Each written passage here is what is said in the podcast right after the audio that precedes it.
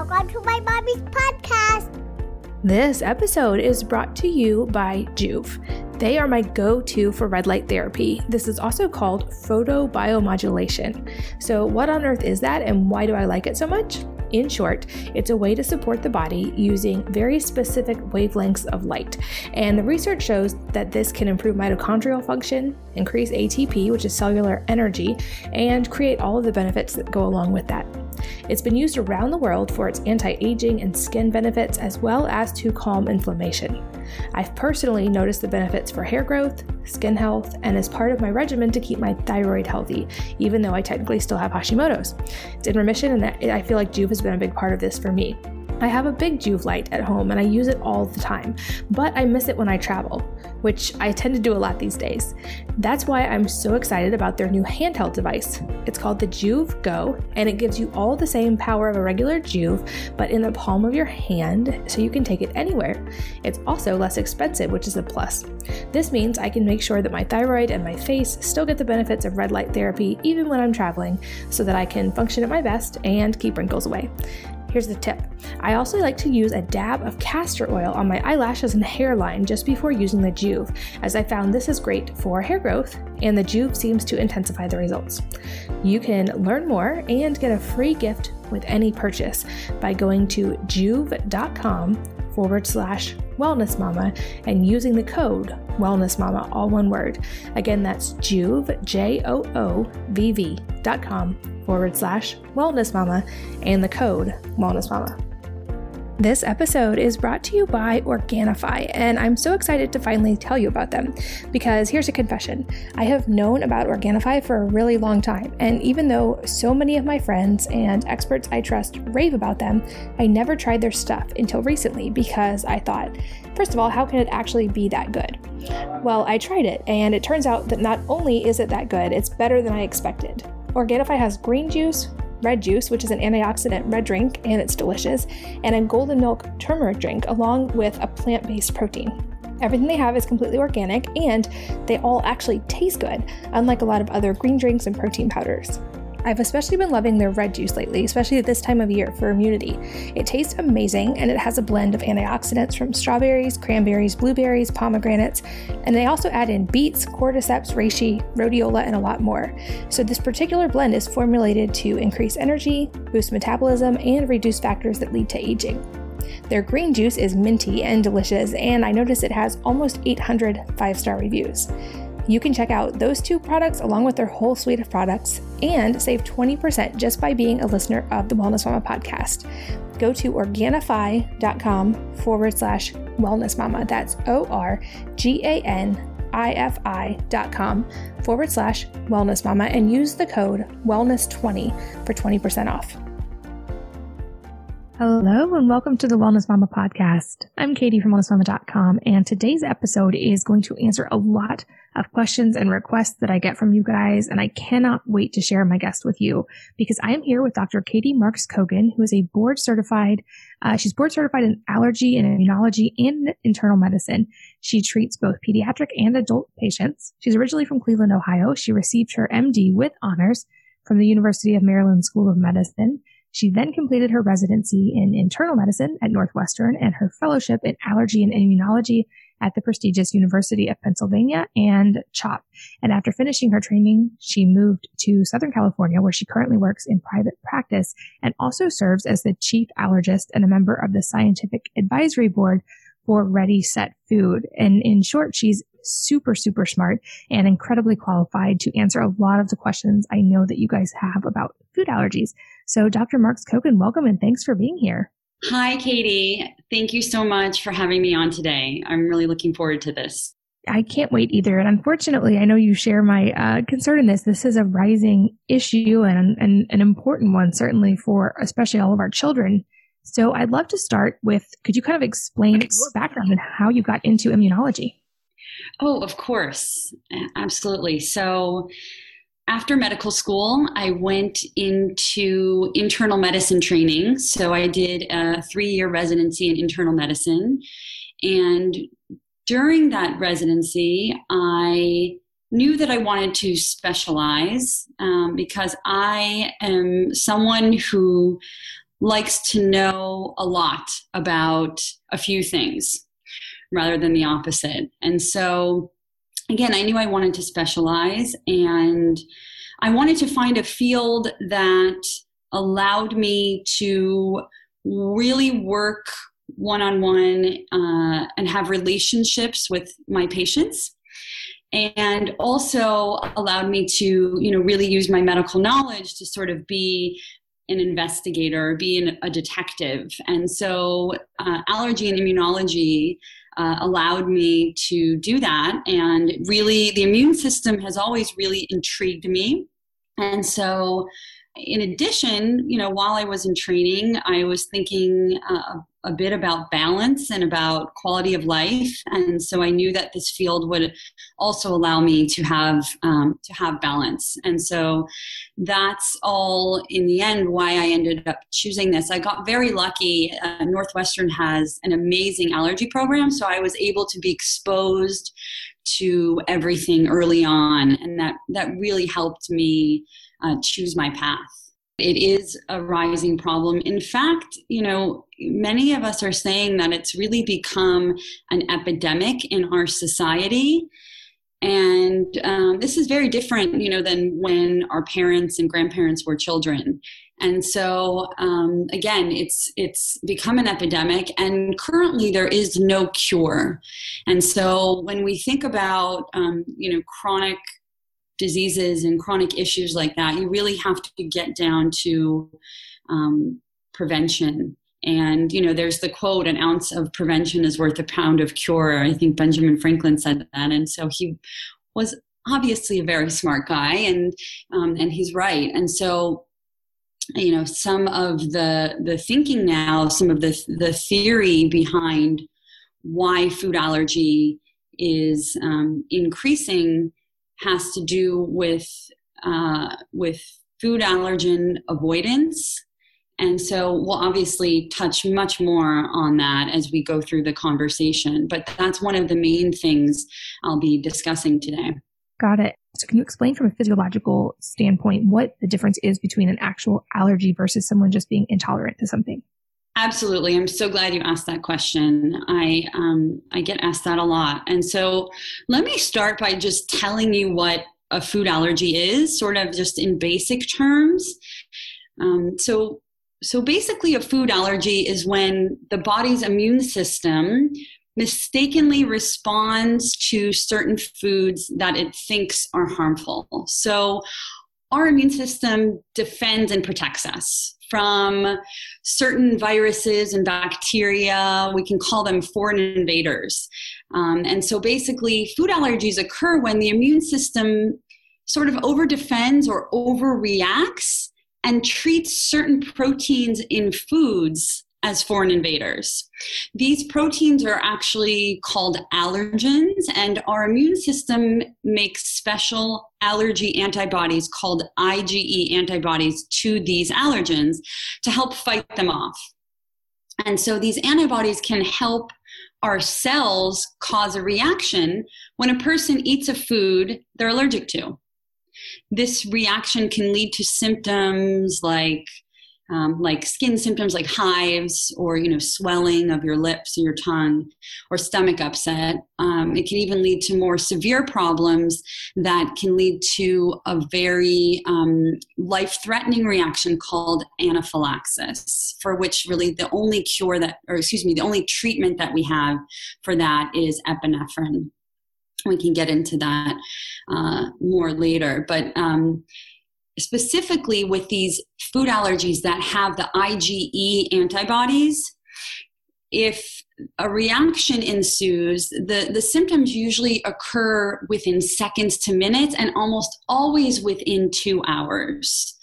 And so this is very different than a food intolerance. So, again, a food allergy is where there's an immune response that occurs rather quickly and it can be life threatening, whereas a food intolerance is rarely ever life threatening and it usually involves the digestive system. So, for instance, lactose intolerance is an example, and that's where people can't digest certain sugar in milk, and therefore they get gastrointestinal symptoms like gas and bloating and uh, stomach pain. Another you know, example of intolerance is gluten intolerance. And so that's very different than someone having an IgE mediated wheat allergy. Got it. I think that's really, really helpful com- context. And is the process by which each of these are happening, are they, is it a similar Im- immunological process or is there a difference? For instance, what would be the difference in the body of why someone would be triggered to get an allergy versus just an intolerance? Another great question. So we think there are multiple factors involved to why we end up becoming allergic to specific proteins in food. And um, it's, again, the immune cells play a role the immune cells all sort of talk to each other right they're all friends and they and they talk to each other and tell each other what what to do to help them uh, to help the body sort of fight off a foreign invader, like I mentioned. And so, again, if once they determine that a certain food protein is a foreign invader, then on each time they're exposed to that food protein, they're going they're going to try to get rid of it and, and create a reaction, and that's very different than uh, intolerance, again, we can look at lactose intolerance just as an example. There are many different types, and you, know, you can be intolerant to many different foods, but just because it's a very well known example, we'll use that. And the difference there is that um, if you have lactose intolerance, you, you don't have a certain enzyme in your gut that helps you break down one of the sugars called lactose in milk. And so, if you can't break it down, you can't easily digest it. And then it um, brings on these other sort of gastrointestinal uh, symptoms. And so, you can see the difference there. One is the immune system and the cells talking to each other and creating a response. And the other one is just sort of a lack of something that helps you digest a certain. Um, a you know certain substance in a food. Gotcha. Okay, that makes perfect sense. And I guess a follow up to that would be, at least from my side, granted, I'm not a researcher or a clinician, I'm not seeing patients like you do, but just from the feedback I'm getting from moms, it definitely seems to me like these problems are both on the rise, but probably maybe even allergies a little bit more so. Like I hear from a lot of moms who have children with even anaphylaxis based allergies. And I know from hearing from them, it's a very scary thing. Why do you think we're seeing a rise right now, or are we seeing a rise? Maybe I'm just hearing from a lot of moms. Do you think this is uh, a problem that's rapidly on the rise? So you're absolutely right. We are seeing a rise, and it's well documented um, in in studies about you know prevalence. You know how how many people actually have the diagnosis, and how many people are being diagnosed every year. We are seeing, and it's uh, we're seeing a rise and it's actually quite drastic. Um, so you know currently it's estimated estimated that about 8 to 10% of children in the United States have a food allergy. So if you sort of break that down, that's about 1 in 13 children. And if you think about school age children, that's two children per classroom. So that's quite a few. All, we also know that these rates are rising. And specifically, if you look at peanut, the, the rate of peanut allergy has actually close to tripled over the last few decades. So when we think about food allergies, really very few people are not either directly or indirectly affected by food allergies in today's society, which is unfortunate. Um, there are a few major theories for why we are seeing, you know, such an increase. Um, and so I can, I'm happy to get into those. Uh, and then obviously, if you have more questions, I can give details. But um, just to give an overview, one of the theories is that we um, are becoming or have become slightly more vitamin D deficient. And because vitamin D can um, help with our skin barrier function and can help with regula- regulating oral tolerance. If we're deficient, then we might have um, you know weaknesses in in those two things. And so there are currently studies underway looking at vitamin d supplementation in infants and how this may or may not you know protect uh, from food allergies. So that's one of the theories. Another one is the well-known hygiene hypothesis. And so I think you know most people know about this. It was um, it was uh, first mentioned in uh, the late '80s, and basically the theory says the idea is that we're too clean. We have become a society that's too hygienic, too sterile. We've kind of washed and boiled and you know put Purell on on everything, every toy and cup and bottle and passy. And so, because of that, um, our children's immune systems are not exposed to enough normal or um, you could say good bacteria. And therefore, the immune system might not be developing and educating itself early on. And so it's getting skewed towards allergy along with this theory is you know the fact that we have a very you know high use of antibiotics almost you know an overuse of antibiotics. And so again that that that goes along with this. Um, and now we you know we we know a lot more about the microbiome and we each we know that we each have our own sort of personal microbiome and and the microbiome in the gut plays a big role as well and so all of those things play into that um, into that theory. It's actually really interesting. There have been some animal studies where they removed um, all microbes from mice and they um, so they're called like germ free mice. And what they see is they cannot induce oral tolerance. Um, so those mice cannot become tolerant to foods um, and they you know they think it's because they lack uh, a sort of a normal flora. They lack this normal microbiome. So that's one amongst many, many studies that have helped support the theory, the hygiene hypothesis theory. So um, again, that's that's another major theory for why food allergies are increasing and then I'll mention a couple others. Another one is, is called the dual allergen exposure hypothesis. So it's a really fancy way of saying that at a young age, if a child with eczema is exposed to food allergens through contact with their skin, but is also not being exposed to those same food allergens in in high doses through their through their mouth through their you know GI tract then they're actually at a much much higher risk for developing food allergy.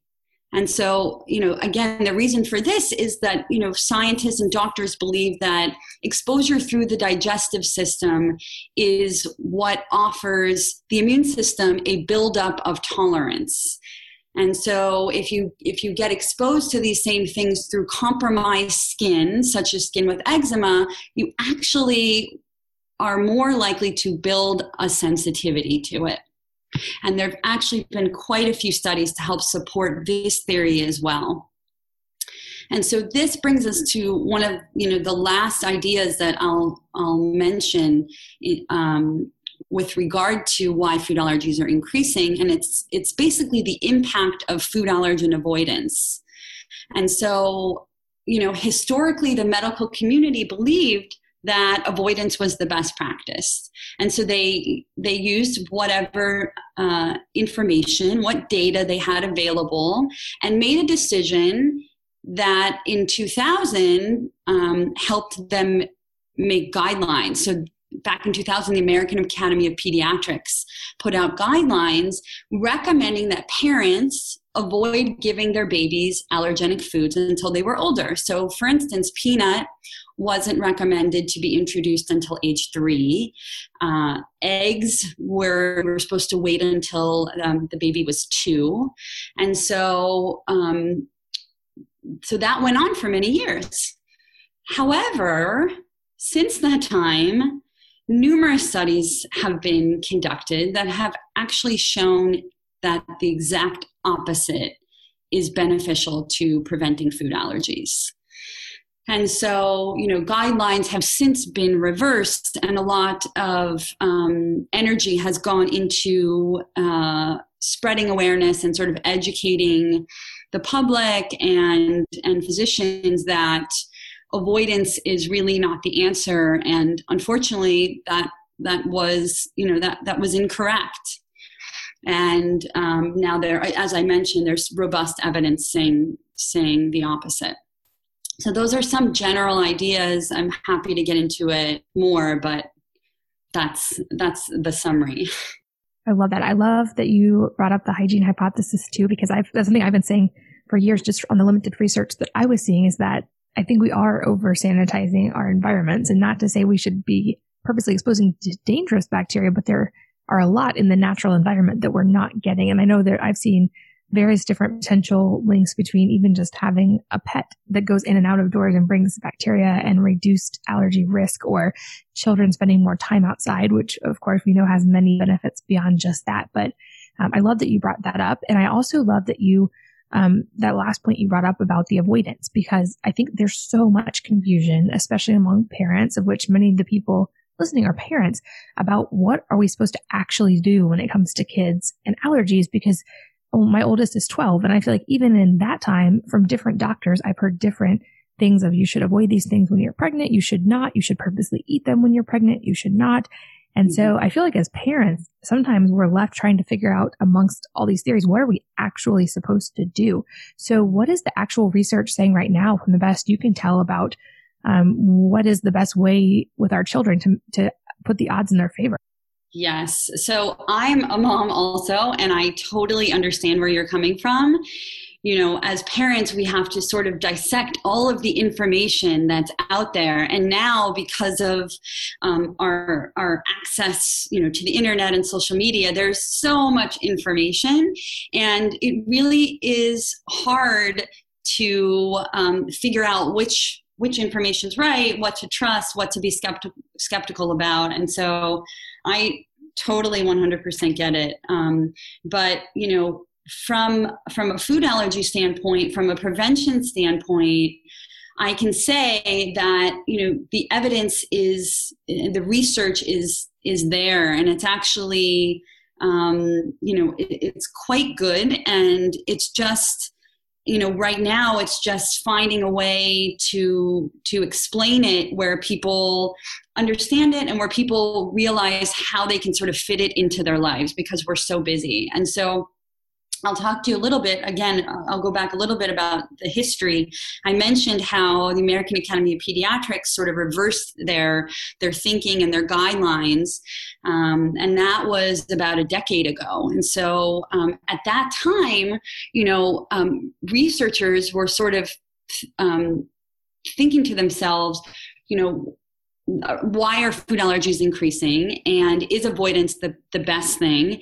And um, one of sort of like the landmark um, studies that was done that precipitated a lot of these other randomized controlled trials that have been done actually in the last five years one of the studies was um, was a study that looked at children in Israel compared to children in the UK. So so some some researchers in the UK got together and they were chatting about why peanut allergy was was the rates were increasing.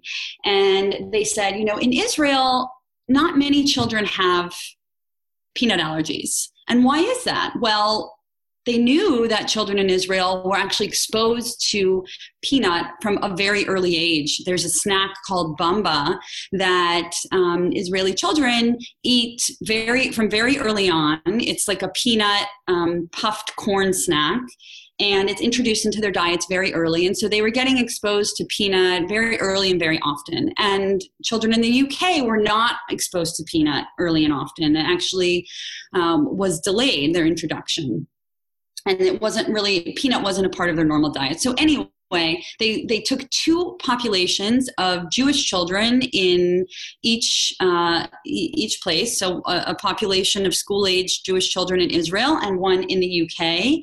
And they sort of matched them. And they found that children in the UK had a 10 times higher uh, rate of peanut allergy compared to the children in Israel. And they hypothesized that it was because of this early and often exposure to peanut. And so that, um, you know, was sort of one of the motivators to uh, have researchers begin structuring, structuring these trials to compare avoidance and early and sustained allergen introduction. And one of the big trials that came out was called the LEAP trial. LEAP stands for Learning Early About Peanuts. And this was actually one of the trials that made this Bamba snack so famous. And that's why everyone knows about it now. Trader Joe's, you know, has their own version of it. Um, but basically, that, that study looked at um, about 600 babies who were considered high risk. So that means they had severe eczema or they already had a diagnosed egg allergy. And they split them into groups. And some of the children, all of these babies were aged 4 to 11 months of age. And so uh, one of the groups was uh, asked to be um, the moms were the parents were supposed to feed the babies peanuts multiple times a week for many, many months, while the other group was supposed to avoid the introduction of peanuts into the baby's diets. And what they found at the end, which was many years later, was that the group who had been eating the peanut for all of those months and years had a much, much lower risk of diagnosed peanut allergy at the end. So there was a, about an 80% risk reduction when you compared the two groups. And so this was huge news and really exciting and really precipitated a lot of what we know now. Um, you know, there are current there are studies ongoing, but there have been multiple studies since that have shown similar results with the introduction of allergenic foods into you know Di- uh, babies' diets around that same age. And so, this study, this one study, the LEAP trial, actually caused the National Institutes of Health, the American Academy of Pediatrics, and other national organizations, allergy organizations, and even international organizations to put out guidelines in 2017 recommending the early introduction, the early and, and, sustained introduction of peanuts into babies' diets. And so, as I mentioned, other studies have been done and that have looked at other foods as well. And we know that there is evidence for this for other allergenic foods. And this is really now what the thinking is is that we have to get these allergens into our baby's diet early and we have to expose them often. And so by doing that, we can sort of train the immune system to be tolerant to these proteins. And maybe by doing this, we can actually decrease the rate of food allergies. That's huge. And it's sad to know that for so long we thought avoidance was the best option when probably that was actually creating more problems than solving them. But it's great now, I feel like, to, to have that understanding and to know of the risk factors you mentioned. Like if, you, if a baby has eczema, you want to keep an eye out. If there's early allergies or family history, you want to keep an eye out. But mm. now to also have uh, a well researched tool for how to incorporate these foods safely, hopefully, and to reduce that risk over time. So to that note, you mentioned that all of these organizations had come out with guidelines. Are there specifics for parents as far as the timing and the amounts and how often these things should be introduced?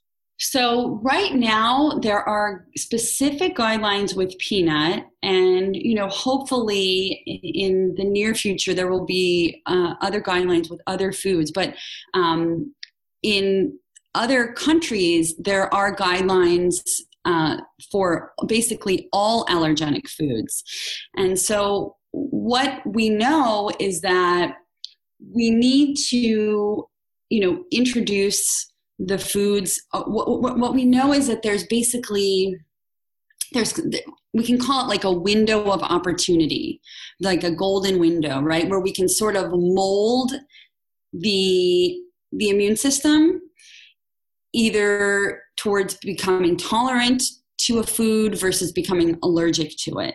And so, what we think is that this window starts around four months of age. And we don't know exactly how long you know the window's open for but you know based on the studies we believe it's around four months of age and it's less and it's less than a year of age. So we want the foods to be introduced um, within that time frame. So when i talk to moms and parents about this you know again it can be very confusing and i like to try to use analogies um, especially like parent mom analogies because it just makes things easier to think about um, so often in clinic i'll i'll talk about play-doh I think, you know, so I have a three and a half year old and a six month old, but because of my three and a half year old, I'm like very well versed in, in Play Doh. so what I like to say is, you know, when you first open Play Doh, it's like fresh and new and soft, and you can mold it into anything you want. You can make zoo animals or you know hearts or stars or anything you want you want to make. You can you can mold it. And um, if you leave that play-doh out and you don't put it back in its in its um, in its cup with with the lid and you sort of find it three days later maybe in your shoe or somewhere your toddler hid it, you pick it up and it's a little harder. You can't really mold it as well into what you want it to be. Maybe you can make it seem somewhat similar to a zoo animal, but you don't have, you know, it's not as easy. And so we don't know exactly what, what the window is where the Play-Doh became, went from soft to hard, but we know it's, you know, somewhere in that few days. And so I look at the immune system sort of the same way, you know, when the ba- when babies are born and we have this um, small period of time when they're infants and when we're able to mold the immune system into what we want it to be. We we you know it's easy and and it's we can we can do um, we can do what we can to help mold it. And so if we let that go too long it just becomes harder and harder to do that. And so i hope that makes sense. Um, again i like to to use analogies. I love that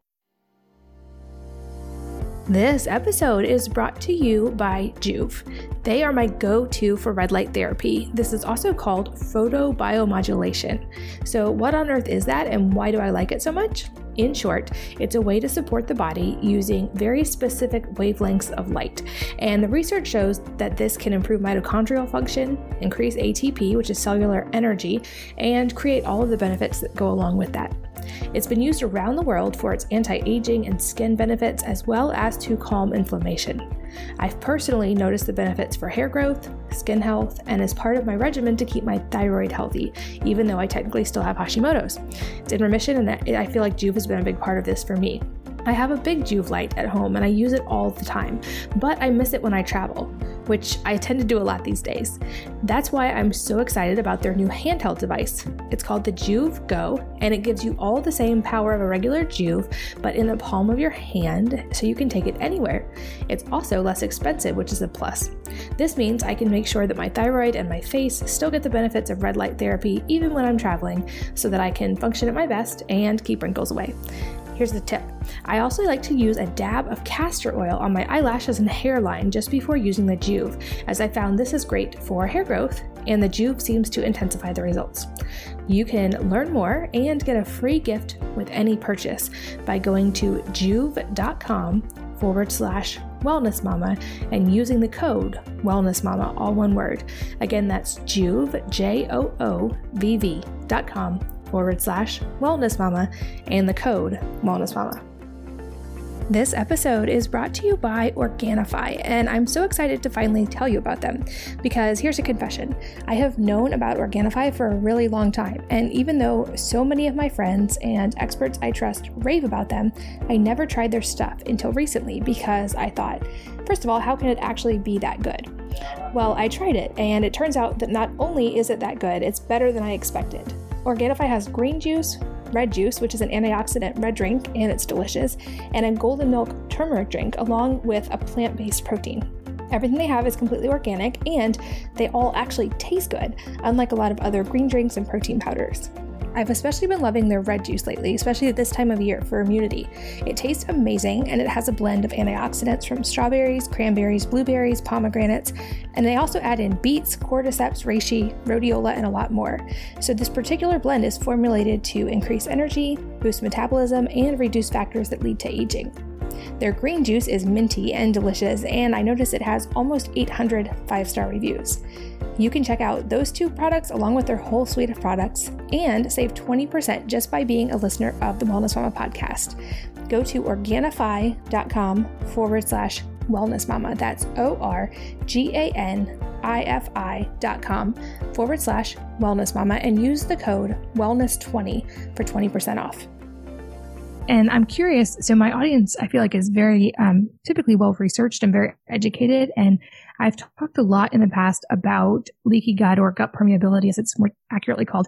Um, and I know that at least from some of what I've read, and, and correct me certainly if I'm wrong on this, but that babies naturally have a little bit more permeable of a gut from what I've read, so that things like the antibodies they need from breast milk and, and things can transport through that and into the bloodstream. And if I'm correct on that, it well, first of all, am I correct on that? And the second question would be, is this part of the reason? Like, is there a time frame of that that is basically allowing this exposure?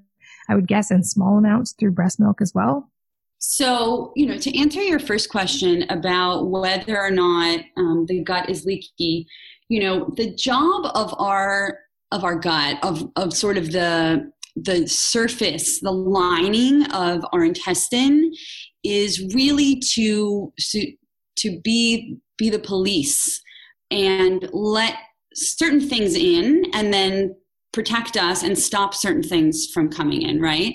If you think about actually the surface area of our gut it's really interesting. You know you, you think about maybe the skin as being the major police um, in terms of letting things into our body but the gut the lining of the gut is actually 200 times that of the skin. So the gut has a, a much bigger challenge and um, really has a very large part in terms of um, immunity and being you know part of total immune function. And so what we know is that you know the the intestine and sort of the gut itself is actually mature uh, within a few days after birth. Um, and then it continues to mature um, during months after birth, and it has the ability to be permeable to let you know macromolecules and you know food proteins and antibodies and bacteria in to train the immune system and um, help it become tolerant to these things. And so um, and so if if that's what you mean by leaky then yes i mean it is somewhat permeable but again it is at a mature level as i mentioned within a few days after birth um, and then continues to mature. And if we if we sort of let it go without exposing it to all of these different um, macromolecules, then it won't it won't continue to mature in the way we want it to, right? So it, it won't learn. And um, one of one of the ways I like to, to talk about this when parents ask me is by using sort of a police analogy. So, you know, you think about um, police the, the the gut lining is the police um, for our body and so it's like um, it's like rookie police versus sort of policemen who have who have been practicing for years and years. And you know maybe the rookies don't know who to let in and, and who to keep out. And so you have to you have to teach them. You have to show them different examples of who is okay to let in and um, over time they become experts right? And then they just know and it's not a big deal. And think about it the same thing with food. If we show our immune cells over and over at an early age when it's learning, if we keep showing it these harmless things over and over, then it'll just start ignoring them and I'll just, you know, leave them alone and let them do what, what they need to do. And the same with like good bacteria, right? The bacteria that we want to hang around and help us. So, um, so hopefully that answered your question. If not, you know, definitely let me know. It did. And I, I want to, in just a minute, definitely transition to solutions because I know that you've been part of a team that's developed actual solutions for this. But one more question I often get, and I, I want to get your take on, is the role of breastfeeding. Obviously, the World Health Organization and the AAP and all these organizations recommend breastfeeding, and we know about the benefits.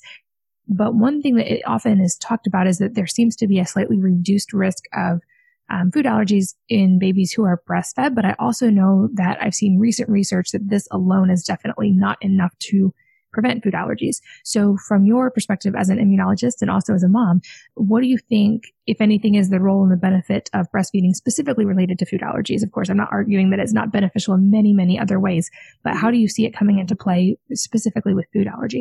Absolutely, great question. And so, yes, I, I as a as a mom and as a physician, uh, think breastfeeding is extremely beneficial. I'm currently breastfeeding my six month old and you know breastfed my son as well. Um, you know breastfeeding exposes the baby to mom's antibodies and um, certain chemicals called cytokines and mom's microbes and mom's immune cells and also um, you know nutrients. And so i think it's i think it's wonderful if if you can do it. Um, and um, you know with regard to food allergy while we know that breastfeeding can be beneficial, it has not yet been proven that moms can actually prevent allergies by eating allergenic foods and then exposing the baby through breast milk. One of the reasons why is it's somewhat difficult to study because every mom metabolizes foods uh, differently. And so, um, although you can find uh, food proteins in breast milk, it's it varies from mom to mom. Now, that being said, you know there are there is some evidence that breastfeeding along with early and sustained allergen introduction um, has you know benefits for preventing food allergies. And it may be that when food allergens are sort of transmitted through breastfeeding they and and along with mom's antibodies and mom's immune cells they can sort of be packaged all together and it might prime the immune system to develop tolerance when those food allergens are, are directly ingested, um, you know, within a few months uh, by the baby. And so, again, there is there is research there, but it's there's nothing that that has been fully proven in in order to change guidelines. And so, currently, the guidelines are um, moms who are breastfeeding and even you know moms who are pregnant should not specifically avoid allergenic foods thinking that it will prevent uh, or protect their baby from developing food allergies. So we want moms you know to have a varied diet and include allergens in their diets. Um, you know pregnant moms and breastfeeding moms if they're um, able to to tolerate those foods and not avoiding them for for specific reasons. But we don't believe that breastfeeding alone without early uh, oral exposure to foods that's um, frequent, uh, we, we don't believe that that on its own is protective for, um, uh, for food allergy or, or is beneficial in preventing food allergies. Got it. Okay. So a sign of hope for all those pregnant mamas who are probably, who've craved peanut butter and been afraid to eat it. Yes. It's probably fine, but also not the, the only step you should take, which brings me to the part I'm the most excited to talk about because I hate talking about a problem without being able to give any kind of a solution or hope. And I know that you have been part of a team that has developed a completely scientifically backed system based on all the research that you just talked about that's designed for parents to be able to safely introduce these foods in a way that hopefully will not um, lead to allergies or intolerance. So can you talk about the process and then what you have developed in through that research and through that process? Absolutely. Uh, I'd be happy to. So um, I'll give you just a, a, brief background of how it sort of came to be. Um, I have a friend who's a physician, and his uh, his second child, unfortunately, was diagnosed with multiple food allergies at around seven months of age.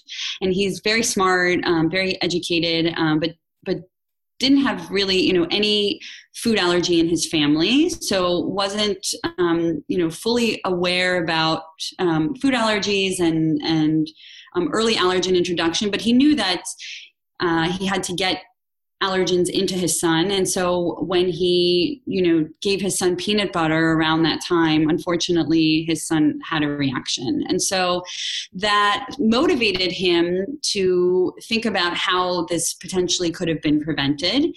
And um, he thought of uh, uh, the idea of of what came to be our product ready set food and talked about it with um, his brother-in-law daniel. And so andy is the name of my friend. And so those two andy and daniel have actually um, co-founded um, this company. And uh, they called me and asked me my thoughts on this idea of creating a product that could help parents get uh, important food allergens into their babies at an early age where they could do it often and where it could be easy and safe and evidence based.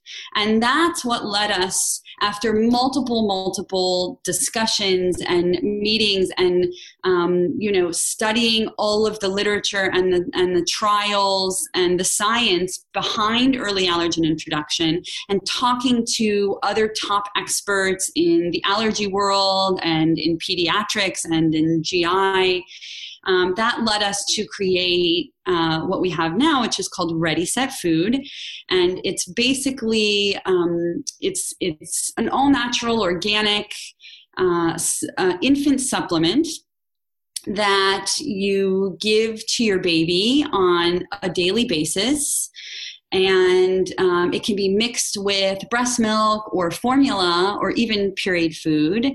And so the idea is you know babies at four months of age are not necessarily able to eat. Any of us that have kids know that trying to feed a four or five or six month old is not easy.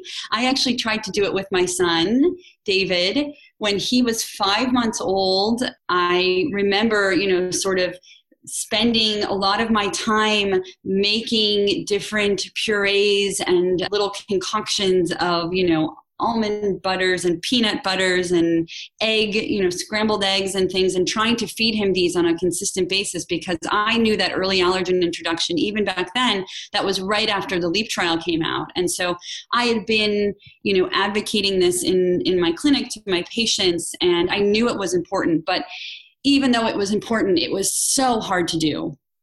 And so that was another sort of um, motivating factor for us when we were creating this product. And so, um, in terms of ease you know it's it's a daily packet pre-measured packet that you pour into a bottle. It dissolves in the bottle and then you know you feed feed your baby the bottle. Um, in terms of safety we've taken um, a lot of the national guidelines and evidence-based studies and use that to help with our protocol. So basically we start the uh, initial phase the build-up phase with very low doses of peanut, egg, and milk.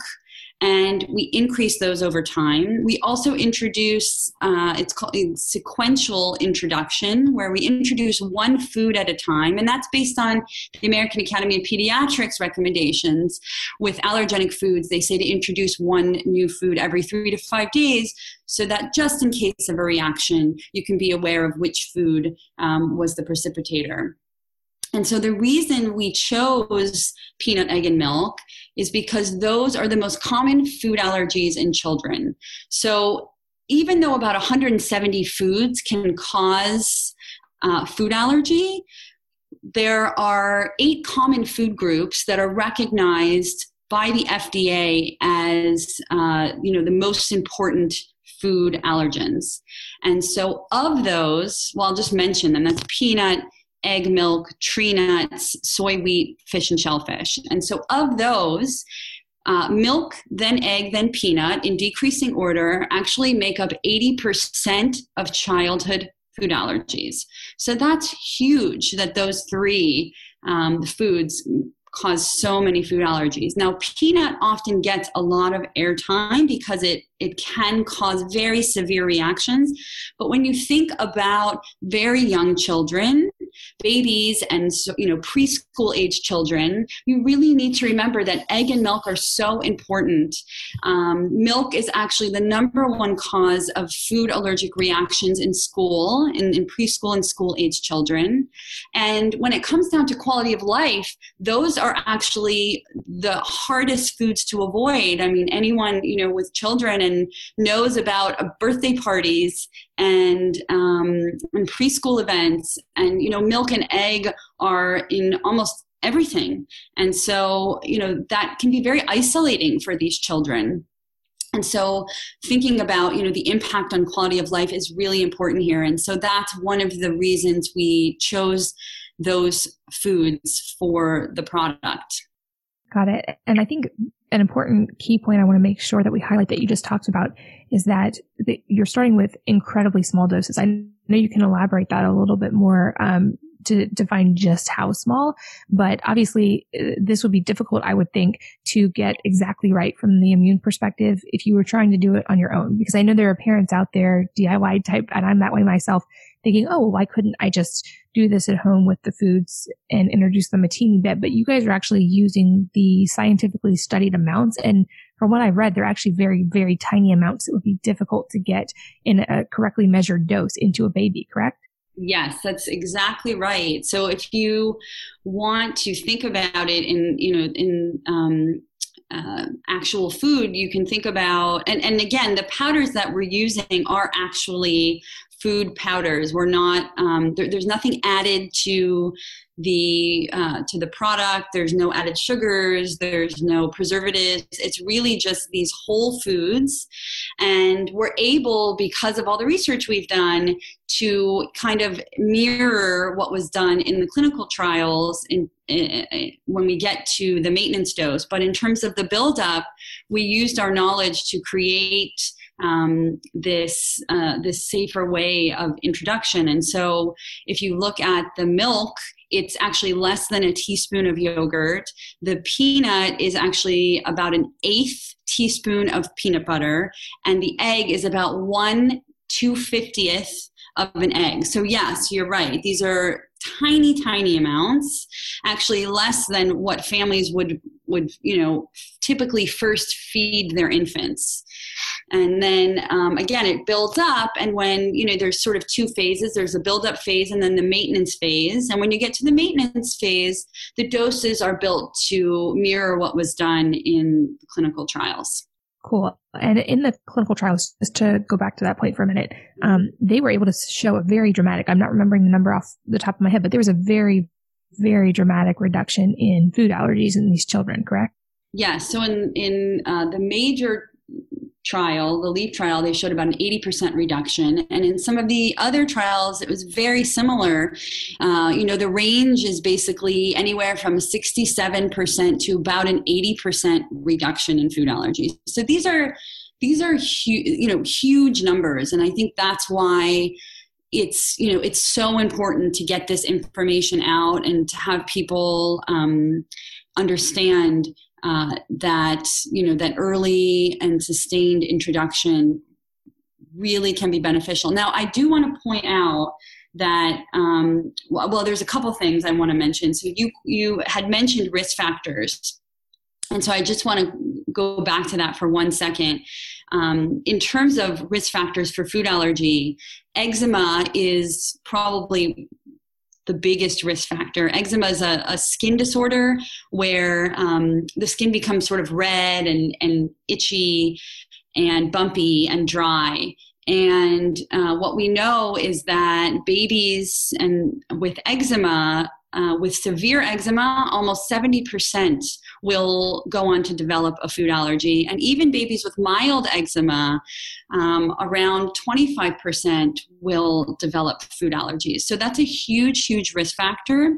Now, the guidelines do state that if your baby has severe eczema, you should not do early allergen introduction without speaking to your pediatrician because you will likely need a, uh, a blood test or a skin test prior to introduction. So I want to state that. I want to make sure um, everyone understands that.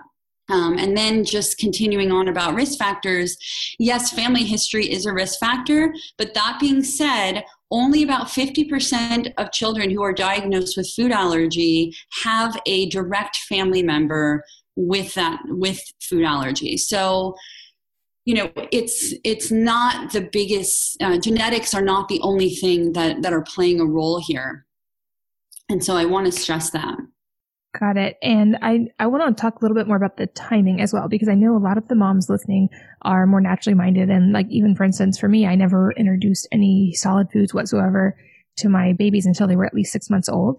And I know you said that range was four months to 11 months. Is there like it, can a parent safely introduce um, the ready set food at any point during that? Like, could a mom wait to, until six months and then introduce it then if she was more comfortable? Or is there a time that seems to be the gold standard within that range?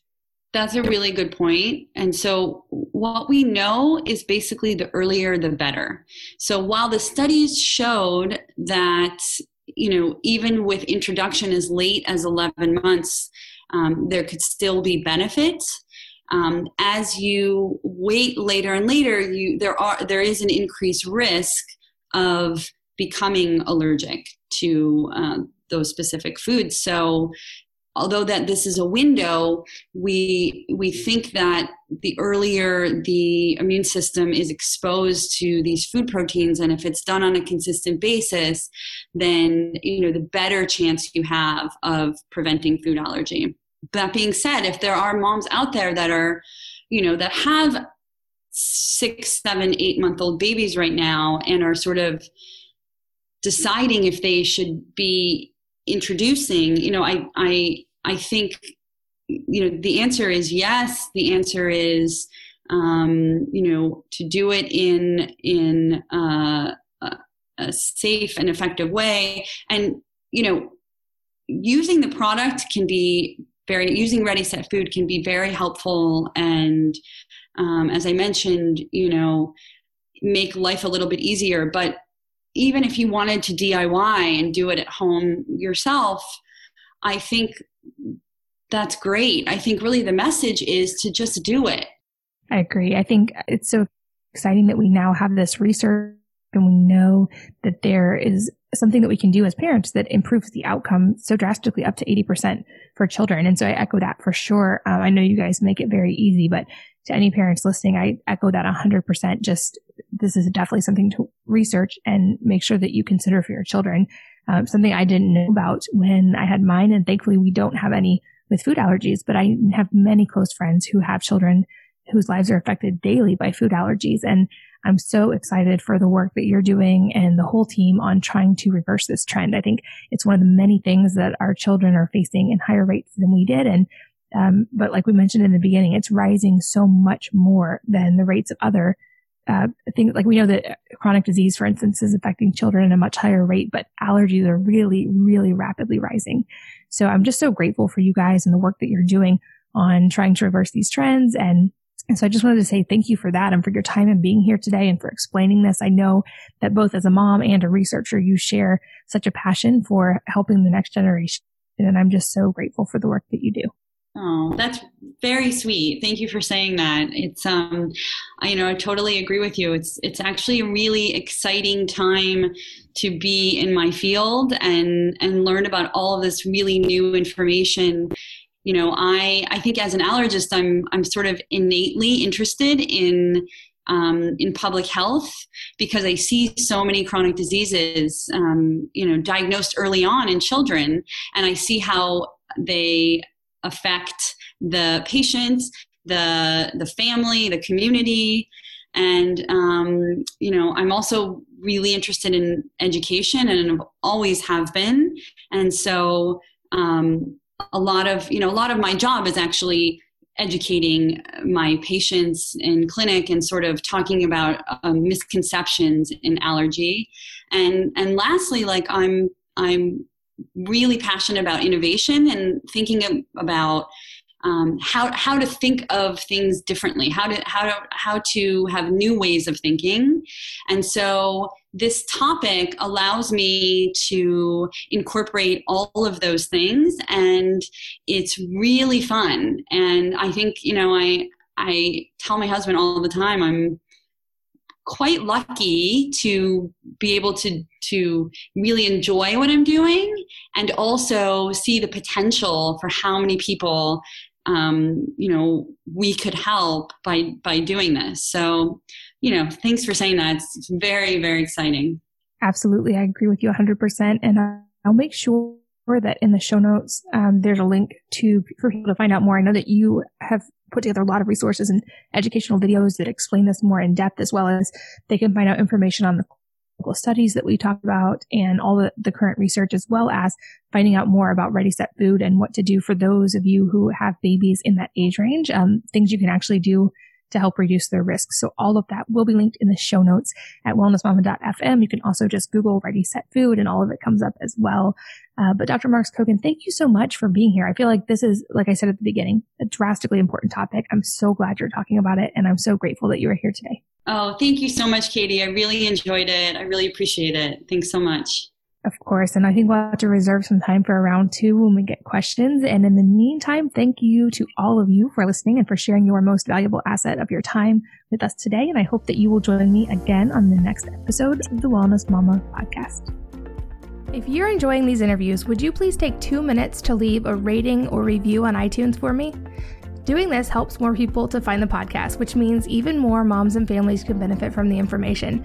I really appreciate your time, and thanks as always for listening.